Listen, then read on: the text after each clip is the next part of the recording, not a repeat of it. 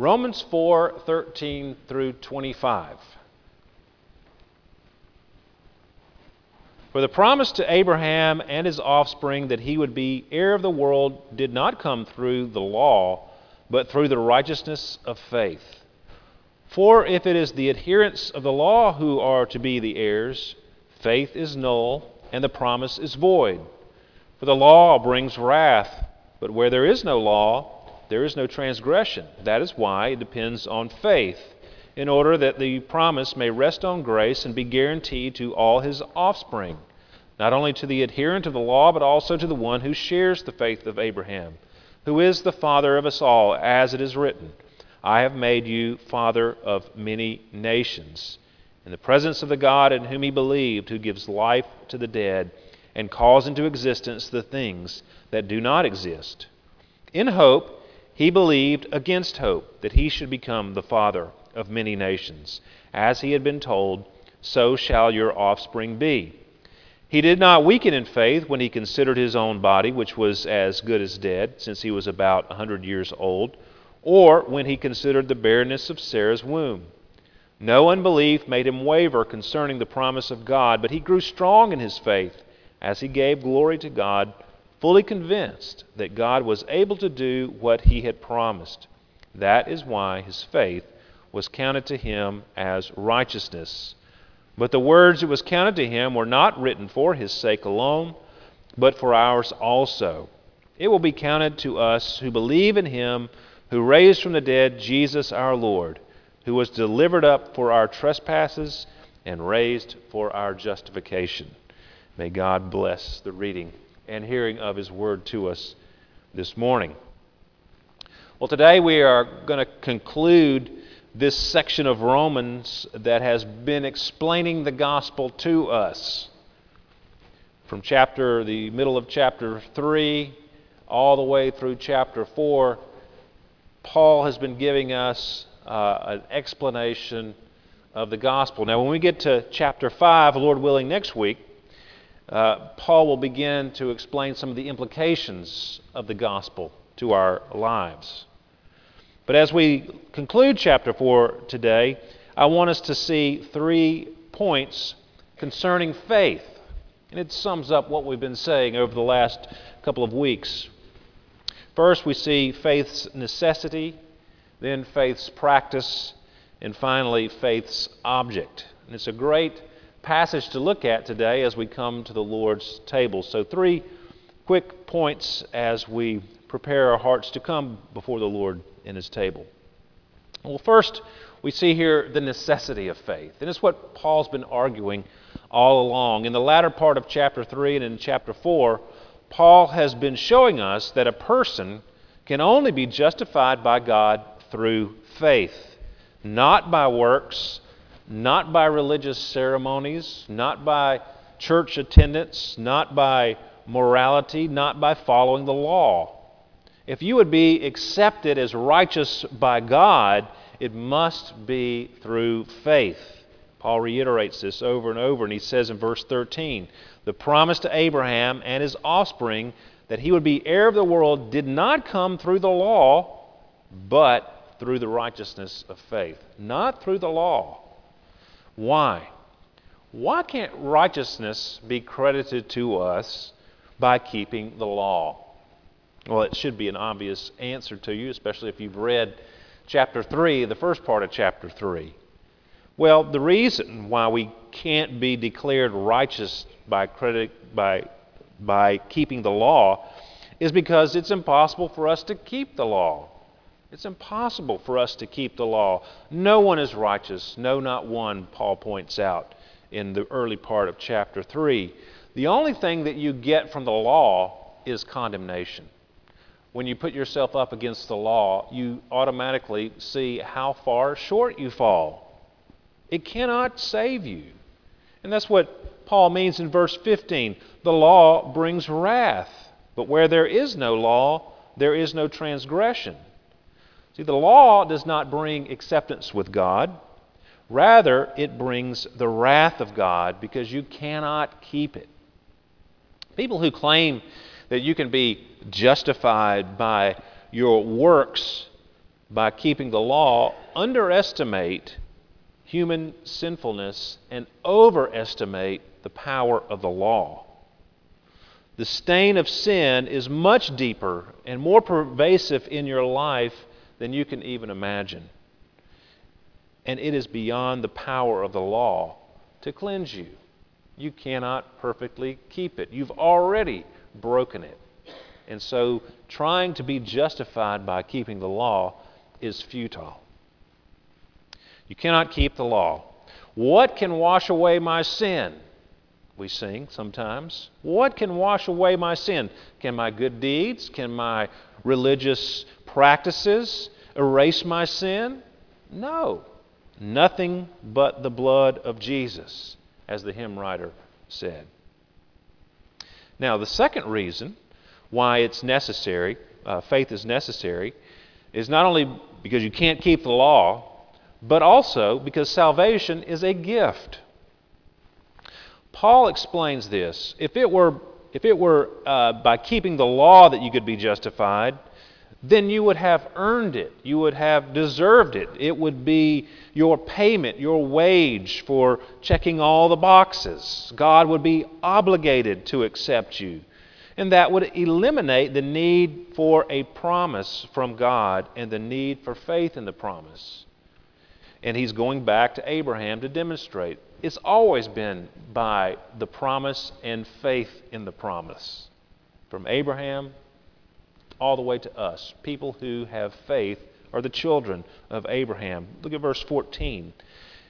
For if it is the adherents of the law who are to be the heirs, faith is null and the promise is void. There's no need for a promise if it's by works.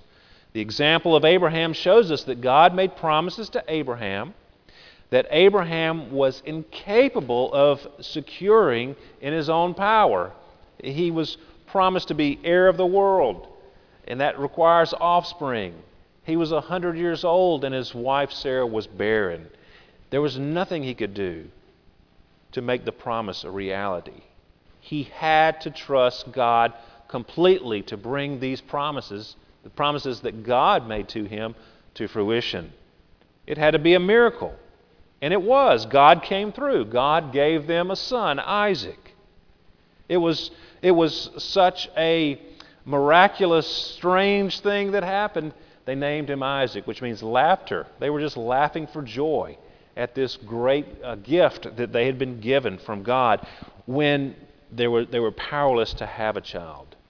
Now, see, this did not come about, this birth of Isaac, because Abraham and Sarah went to the doctor or that they had some medical procedures done and able to. They didn't have that kind of technology, and and they didn't have this child because they just got lucky. No, it was a miracle. It was a gift from God. It was all of grace. And verse 16 says, That is why it depends on faith, in order that the promise may rest on grace. Same is true of us. Justification from God is not something that you can secure through your own efforts. It's a gift from God received by faith. There's no other way to receive it. You can't secure it through your works. It must be trusting God to give it to you. Only by faith. Faith is 100% necessary. Now, let us look at how Abraham practiced faith and learn from his example, the practice of faith. Now, as we look at Abraham and his faith, we see that his faith was a reasonable faith. It wasn't blind faith, it wasn't irrational faith, it was a reasonable faith. Many critics today uh, come against people who, uh, who are of faith and they say that they're irrational, they've checked their brains at the door, it's unreasonable, but that is not the case, especially in the case of Christianity. Abraham had been told by God that he should become the father of many nations, as it says there in verse 18. God came to him with promises. Chapter 12 of Genesis, chapter 15 of Genesis, chapter 17 of Genesis, God reiterates these promises to Abraham. But Abraham had no faith in himself or Sarah. He wasn't looking to himself. Well, he did for a moment. He tried to make those promises come true himself in Genesis 16. And you have the whole episode where he, where he had a child by Hagar, child Ishmael. And now we're fighting in the Middle East because of that lack of faith on his part. Abraham had no faith in his own ability to have a child. He continued to believe God's promises even as the years rolled on. He trusted God. He trusted that God would fulfill his promises in his own time. Verse 19, he did not weaken in faith when he considered his own body. You know, you might have, you might have looked at his own body and said, oh, I don't know that God's ever going to do these things that he's promised because I can't, I can't produce a child and Sarah can't bear a child. He didn't weaken his faith when he considered these things because he was looking to God to fulfill those promises. His body was as good as dead, it says there. He was about 100 years old, and when he considered the barrenness of Sarah's womb, these things were no obstacles to faith for him. Verse 20 No unbelief made him waver concerning the promise of God. See, he, he could have looked at himself and had unbelief in himself, which is what he did. He had to look to God and believe God and his promises. He did not, uh, no unbelief made him waver concerning the promise of God, but he grew strong in his faith as he gave glory to God, fully convinced that God was able to do what he had promised. So he didn't fall into unbelief because he knew that God was able to do exactly what God had promised. After all, God is the one who, as it says in verse 17, gives life to the dead and calls into existence the things that do not exist. He knows that God is able to raise the dead. He knows that God, through His power, can speak and worlds are created. The universe comes into existence by, the, by His powerful word. He knew God was able to do exactly what He had promised. And he also knew that God was faithful to His promises, that God was trustworthy. And these things bolstered his faith. He looked at the character and ability of God. Now, the gospel for us living today is promise from God. It's a, it's a provision from God. We cannot make ourselves acceptable to God. That is unreasonable when we consider our inability to keep the law. How can we make ourselves acceptable to God? We can't. We must trust in the provisions God has made for us in Christ. We must place our faith squarely upon God who is able to save sinners such as we are. And He is willing to save sinners such as we are. He has promised that anyone who calls upon His name would be saved. He has promised that if we come to Him, He will not cast us aside. And He is faithful to His promises. Look at the quote on the front of the bulletin.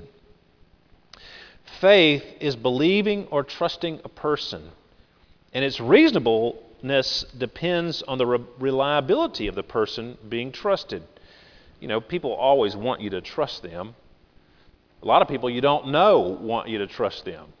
I get phone calls all the time of people trying to sell me this or that, or they have a deal, you know, and you, you don't trust those people, or you're foolish if you do. There are people we know who have proven themselves to be untrustworthy. I encounter many people who come by the church looking for help. Uh, some are being truthful, some are trying to take advantage. It's impossible for me to know one from the other unless I have a relationship with them already. But Sometimes you know by the things they say that this person is not to be trusted, and, we act accordingly. See, you have to have a, uh, you have to look at someone and and understand their trustworthiness in order to put your faith in them. It is always reasonable to trust the trustworthy. And there is nobody more trustworthy than God, as Abraham knew. And as we are privileged to know more confidently than Abraham, because we live after the death and resurrection of Jesus through which God has fully disclosed himself and his dependability. I love that quote from John Stott. I think that's very powerful. See, Abraham knew that God could keep his promises because of his power, and he knew that God would keep his promises because of his faithfulness. Now, what about us? What about you? Are you practicing faith? Or are you trying to earn God's favor through your behaviors? Are you practicing works as a means of salvation? Are you looking to Christ to save you? Or are you looking to yourself to save you? To save you? It's easy for us to say we're looking to Christ, but then behave and think, especially think, as if our acceptance with God is based squarely upon our performance. Listen, my friends, we fall short every single day. We are sinners. Don't underestimate the power of sin, but continue to run to Christ. He is the only provision for us. We mess up day after day, all of us. We must have Christ or we're lost. It's the only way. We must put our faith in His performance, His perfect record, His sacrifice for our sins. Now, the performance, the works flow out of that, out of love and gratitude for this free gift that He gives us. That's what should fuel our obedience, not trying to make God like me through doing, the, doing things to earn His favor. We would never earn His favor if that's the, the, the tact we use. Now, finally, the object of faith, and that brings us to it. We're talking about the object of our faith here. We're talking about Christ. He points it from Abraham squarely to us in the final two, three verses here. The words it was counted to him were not written for his sake alone, but for ours also. What, what great news that is. It's not, just a, he's not just telling us a story about Abraham, he's telling us the story of Abraham because it applies to us as well. It will be counted to us. That is, what will be counted to us? The righteousness by faith. We will be credited with righteousness who believe in him who raised from the dead Jesus our Lord, who was delivered up for our trespasses and raised for our justification. You see, what are we putting our faith in? We're putting our faith in the death and resurrection of Jesus. These things show God's ability and his faithfulness. He has done something about our sin problem. He has done something about our death problem. He has done it. He did all the work. He was delivered up for our transgressions, the sinless Lamb of God who takes away the sins of the world. He conquered sin and death by rising from the dead because it was impossible for death to hold him because he was sinless. See, death comes to us because of sin. Sin entered the world and death came with it. But when you encounter the sinless Son of God walking the face of the earth who who n- never, uh, never sinned in thought, word, or deed all of his days, when death took hold of him because of our sin, he was vindicated. He was raised from the dead. Death couldn't keep him because he was sinless. Death had no claim on Jesus. He is our Savior. Where there is no sin, there is no death. The grave had no right to hang on to Jesus, so he rose up for us, for our justification. He is our Savior. We lean on him, he's the object of our faith. So the question today is do you believe in him? Do you believe the promises that he has made? Do you believe what he has secured for us in his life, in his death, in his resurrection? Are you putting your faith in the promises, the gospel promises? Do you believe that all who come to him, he won't cast away? Do you believe that if you call upon his name, he will save you? As we come to him today at the Lord's table, it points us to Christ. It points us to the object of our faith. We talk about the sacrament uh, being a, a sign and a seal a sign that points us to something. It's pointing us to what Christ has done for us. It points us to the object of our faith. It doesn't, doesn't point us back to ourselves. He's telling us to do this in remembrance of, of me. Remember Christ. Put your faith squarely upon Jesus Christ. Let's pray together. Heavenly Father, we, we thank you for your word. We thank you for the great lessons that uh, we have here in, in the book of Romans. And Lord, we pray that you would help us to discern how we might live our lives as if our righteousness came through our performance. Forgive us for that, Lord, and help us to have a faith in what you have done for us. Help us to recognize our sinfulness so that we would be humbled and that we would that we would come to you. And Lord, we pray that you would humble us so that we wouldn't be hypocritical or self-righteous or look down uh, at other people as we compare our compare our performances with other people. Lord, we pray that indeed Christ would be all in all to us. We pray in his name. Amen.